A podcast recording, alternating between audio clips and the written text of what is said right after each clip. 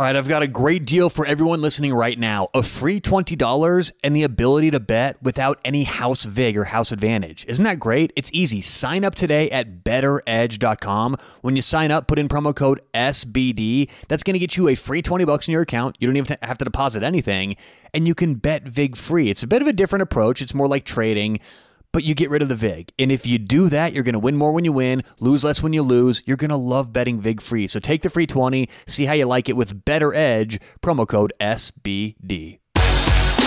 All right, what's happening? What is going on? Welcome into Sports Betting Daily. All right, let's get to it. Uh, on Thursday's show, we're going to dive into this uh, gambling investigation going on at Iowa State. There's a lot happening in the last couple of years with catching people in sports – making bets, right? Whether this is coaches, players around, or uh, people around programs, players, as we have in this situation. And I believe that for the last couple of decades, the betting actually has been pretty consistent. I think that sports betting on college campuses has always happened, right? Whether you do it with a, a bookie, uh, some offshore sports book, you know, I, I think this has been happening for a while. I actually talked to someone who's inside the industry who says, no, college kids have been betting for a long time. What's happening now is they're cracking down on this. And legalization, this is what legalization does. You can start to notice things. Regulation means you can't get away with all the bullshit that, that a lot of people could get away with in the past doing things like this. And we'll, we'll elaborate on what things like this is on today's show.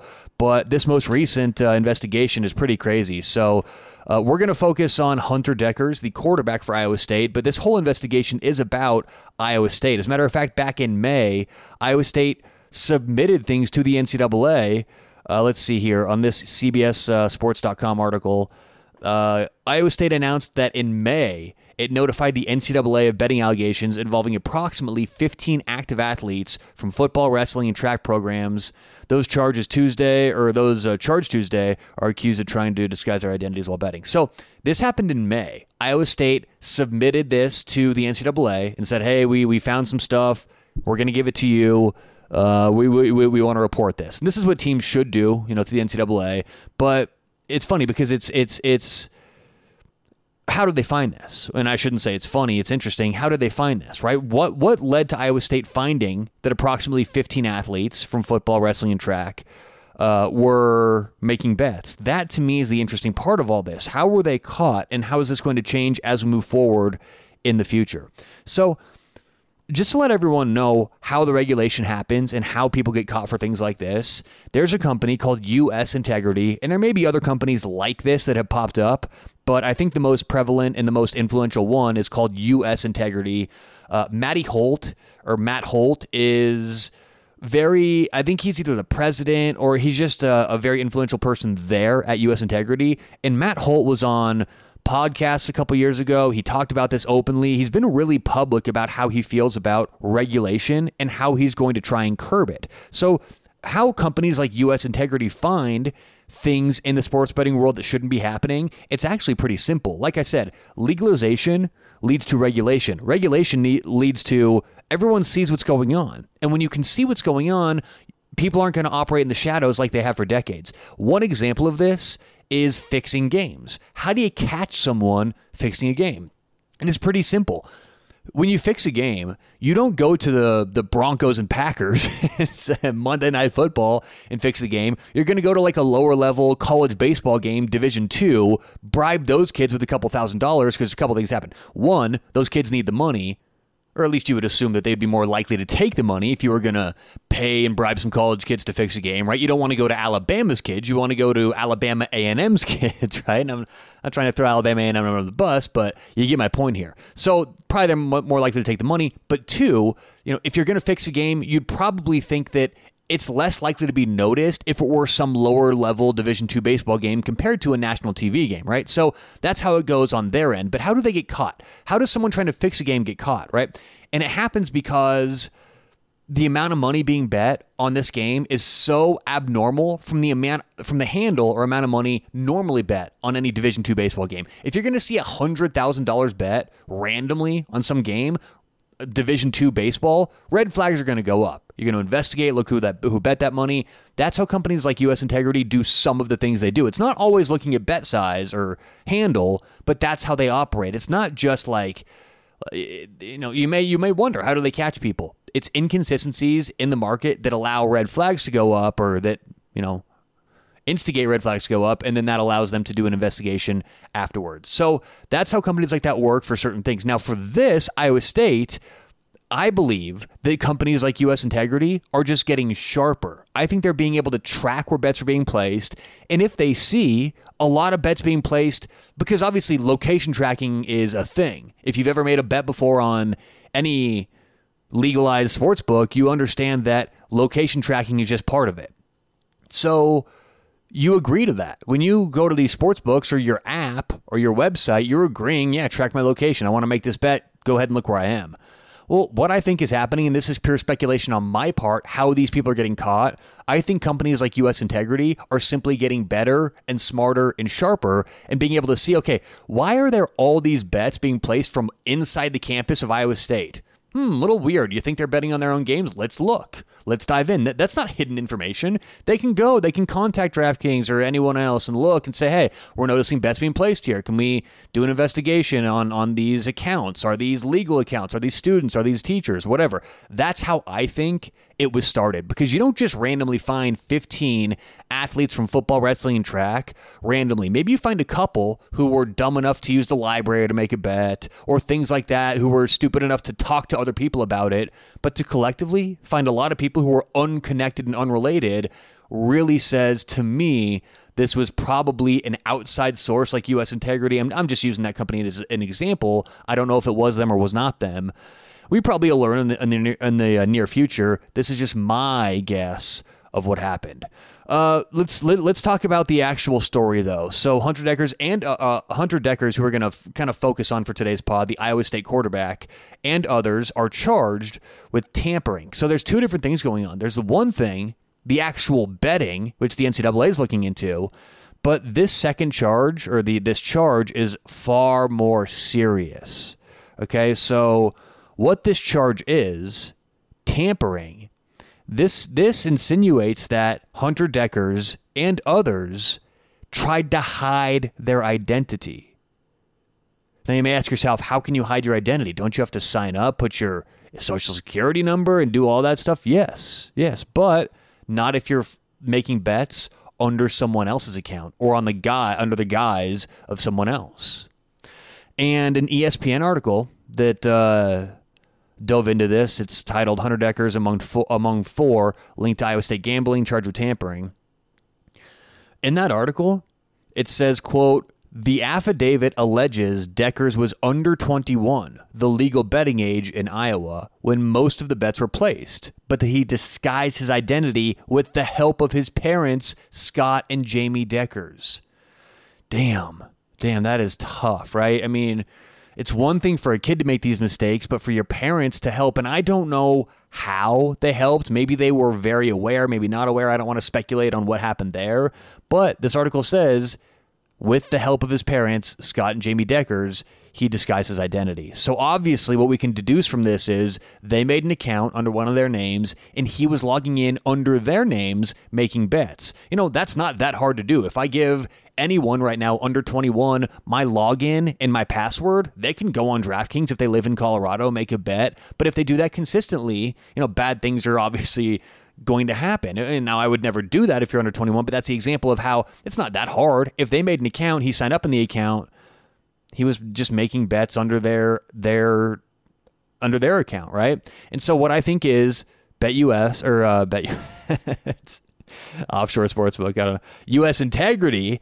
Uh, I think US Integrity noticed a lot of bets were being made on campus. Did an investigation. They say, okay, and again, this is just my speculation of what happened. And they say, okay, Scott and Jamie Dekkers, Wait a minute, Scott and Jamie Dekkers live over here in Iowa all these bets are being placed on the college campus where their son goes to school. This is how things happen. This is how red flags go up. And that really is my guess of what happened. They tracked location of where bets were being placed. They compared it to where the account holders lived, right? Because you have to put your address in there. And they started to investigate. That's one thing that certainly could have happened. Now, I'm not going to speculate on if that is what happened, but I think that's the most likely that could have happened. Um, this article says that there were others charged here. I'm not sure if these others were charged with hiding their identity or tampering, But let's see here. I, uh, blah, blah, blah. I read that part. College athletes caught betting on their own games could face a lifetime ban, according to NCAA regulations. Two other current Iowa State athletes, offensive lineman Dodge Sauser and wrestler Paniro Johnson, were also charged, as were former, uh, as was former Iowa State defensive lineman Enyi Uwazurike. Oh God! And this this Uwazurike, Enyi Uwazurike, plays for the Denver Broncos he was actually suspended by the NFL last month for violating the league's gambling policy. this is obviously this has been a problem for this individual for a while. Caught before, caught now, all, all apparently in the same thing. Oh god, that's not good at all. So several people caught up in this, and it says here that they're being charged. So I would assume that means charged with the tampering because charged and an NCAA investigation are obviously two uh, two different things.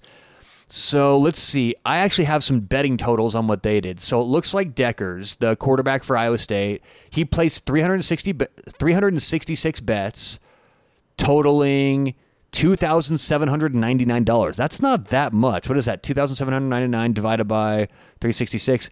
Oh my God. God, this has to just suck for him because the average bet that Hunter Dekkers was making was for $7.64 and this may ruin his entire sports career. Good God! So that wasn't a lot, and this shows you it's not. They're not focused. They're not worried about the amount. You know, it's like if you're tampering, that's against the law. They're going to get you. If you're if you're betting and you're in the NCAA, they're they're going to find out. You know, especially with all these new third party companies. But those bets, I mean, that's not a lot at all. Uh, let's see here. A couple other players. Uh, Dodge Sauser. Sauser was the uh, football player, the lineman, I believe he made approximately 113 bets worth $3,075 with 12 wagers on Iowa State football games. So his average his average bet was about $27. Again, not a lot, more expensive than $7 a bet, but uh, Dodge Sauser about $27 a bet. Here's the crazy one though. Paniro Johnson, the wrestler, who actually last year won a Big 12 title as a freshman, Johnson is alleged to have placed 1,283 bets online worth more than $45,600. Let's do that quick math. 45,600 divided by how many bets? 1283? Oh, that's only 35 bucks a bet. He just made a lot more of them. Good God, he was busy making a lot, a lot of volume, Mr. Johnson. Anyway, um, so those that that's kind of what happened here, right? Just to give you an idea of it wasn't the amount of money, it wasn't the it, mm, probably the amount of bets, it was where they're being placed. And once they investigated, look, I'm sure that, that companies like BetUS have investigated and then closed investigations once they found out, oh, it was just a teacher or a series of teachers, right? Not betting on Iowa State games or whatever. I'm sure they look into a lot of stuff only for things like this to, to pop up, you know, to become a big deal. So um, that's kind of the story, what's going on. I talked about how I think they were caught. I think that BetUS or a company like that, because of the regulation, were able to identify bets were being placed on a college campus. When they investigated that, they found a lot of stuff that was illegal. Players hiding their identities, college kids betting on their own games. Uh, not good at all. So this is ongoing. We're going to cover this as things develop. Uh, and I do want to clarify that this is all speculation on my part with BetUS and this company. I, I haven't heard, or goddamn, I keep calling BetUS US Integrity. My mind's on offshore sports books right now with, with, with US Integrity. Okay. I think that this is something that could have happened. I have not read one article that actually talks about U.S. integrity in the article. So maybe this isn't what happened. Maybe it's something completely different, which I would be very interested to see how that happened. This is just my thought of of, of, uh, what did happen. So we have some takeaways here. What can we take away from this whole uh, news story? Takeaway number one. These issues are going to be more abundant and more severe. Remember, these allegations are from back in 2021. Okay, just because there's new rules and new things happening now in 2023, if you get your shit together, you get your act together, you can't change the past. So I think a lot of this is going to unfold or get uncovered from the past. So that's the first thing. Because there's more regulation and more more eyeballs on it, they're going to find more stuff like this. And also, like I said before, I think that this is happening much more on college campuses than, than we realize. And let's face it, kids are dumb. Kids do stupid stuff. You know, younger people are, I think, more likely to do stupid stuff. I just think that's how the world works. When you're young, you're dumb. You grow up, you'll get a little smarter. So these college kids, I think, sort of by definition, they're just going to be more likely to to not have great judgment and make these bets. And, and unfortunately, if they don't think they're going to get caught and they're going to do this, they're going to be in for a, a very very rough, rude awakening. But these issues are going to be more abundant, more severe. They're going to come out a lot more in the news. So stay tuned for that. Another takeaway listen up if you're under 21. For those under 21 or those looking to bet when you're not supposed to, okay, if you're in the NCAA and you're not supposed to bet, if you work at a company and they're like, you can't bet here, like if you're breaking the rules, it's just not smart. I would, I, I, if you're not sure, ask. If you're under 21, ask uh, what's the betting age here? Because I know some states it's like 18, right? So ask, should I? Can I be betting if I if I'm under 21? Can I be betting on this company computer? It's always gonna be beneficial for you to double check what you're doing is okay. So always check. It's never smart to bet if you're under 21, bet if you're not supposed to for any reason. If if if if you're in a company or a situation like you play for the NCAA, you're not supposed to bet. Just don't do it. Another takeaway on that same note if you're if you're going to try and disguise your identity because you're not supposed to bet if you're under 21, if you play NCAA football, whatever, this is illegal, right? So so you're you're trying to get around something. It's not like open and shut. Oh, who cares? This is illegal. Tampering is you know you're you're you're hiding your identity. Betting you're not supposed to. It's the same thing as buying alcohol, anything else underage. If you get a fake ID, that's against the law. It's this is the same thing. You're, this is the fake ID of the digital sports betting world. So hiding your identity is never smart. If you're not supposed to, just don't do it. Just wait till you're 21 to buy the beer. Just wait till you're 21 to place the bet. You don't you don't want to not be able to bet for the rest of your life because you were an idiot at age 20 and used your buddy who was 22, you know, his account to make bets. Just don't do it. More importantly, for this show and those listening to, to this show, for those who make money doing this or those who aspire to make money doing this, we're all going to run into one issue. It, it may happen your first year being a pro, it may happen year 10 being a pro, but if you really make money in this, you will face this issue. You're going to get banned.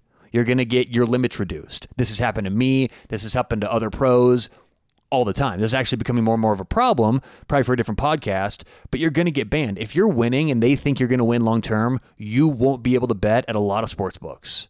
So it can be tempting to sign up your wife or your mom or your sister or your brother in law or whatever and start betting on their accounts. I understand the temptation. Trust me, I've been there but it's not worth it. You've got to be aware. You have to understand if you get caught, it's not look, and maybe it is worth it. Maybe you say, look, I do this for a living. If I get caught, so what if I can't place a bet again? I'll pay the fine and and you know, not bet again, get a job. If that's your takeaway, whatever, so be it. But that's not my advice to you. My advice to you is don't do that. Be smart. If you're going to be so worried about disguising your identity and doing all that illegal stuff after you get caught, maybe spend energy trying to disguise your bets in the first place and not getting caught, right? That's it's a whole different podcast in itself again, but maybe do that.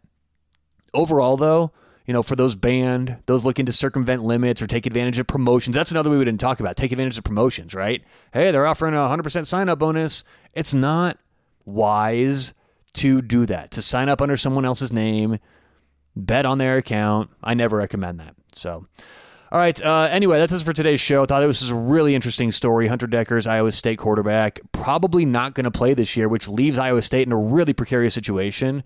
Uh, the Cyclones are beginning preseason practice this week, but uh, let's see here. They've got a couple quarterbacks on the roster. No one with a lot of experience, though. Let's see. This was the CBS article. Okay. So who do they have to start here? And we'll, we'll get out of here after this. The other scholarship quarterbacks are Rocco Becht, redshirt freshman Rocco Becht, true freshman J.J. Kohl, and JUCO transfer Tanner Hughes. Apparently, Tanner Hughes they contacted and he transferred in May after this investigation started. So Iowa State's kind of been planning for this. We may be new to this, but Iowa State's been planning it. Of those three quarterbacks, Becht, und Becks, Rocco Becht uh, is the only one who's seen Division One action. He went seven for 15 last year in his passes. Little unrelated note, completely unrelated. Well, sort of. I think Iowa State threw the ball way too much last year, so maybe this forces Matt Campbell to be a little more conservative, which they need. But that's a totally different story and approach. Anyway, that's what I want to talk about today. Appreciate y'all listening. Good luck, whatever you have going on today or tonight. Hope you catch some winners. And we'll talk to you tomorrow right here on Sports Betting Daily.